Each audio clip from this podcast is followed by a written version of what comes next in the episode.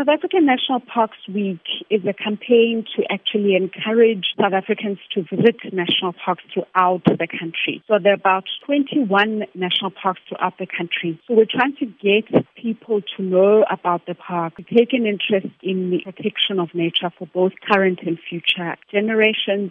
What was the original inspiration behind creating National Parks Week? So in 2006, when it started, we didn't have previously disadvantaged communities coming or taking an interest in visiting national parks. This is because of the history of the country. And so we were trying to encourage them to come and visit and know about national parks and know about significance of why we have national parks to start off with. For this week, are there any special programs that are being put into place to attract people to come through and enjoy our national parks? We've got a cocktail of activities out there. In the Garden Route National Park, we started with things like spring walks, where we encourage people to hike. It includes water activities, that be canoeing or boat cruises and that kind of thing. And then we have various educational talks. And then we, we take people to various excursions, which we've got in the forest, like a Forest Legends Museum, which is packed with all sorts of history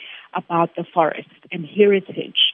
And then we've planned exciting events we know will, will excite people and draw them into the park. And in Wilderness, we've got a more calming event, which we're calling the Sunset Serenade, which is a musical against this beautiful backdrop of a forest. How does these programs encourage South Africans to be active citizens conserving nature? I think if you visit a national park and you see what a haven for biodiversity it is, and they see we get to actually win hearts and minds about protecting nature for now and also for the future. And people see the bigger picture then.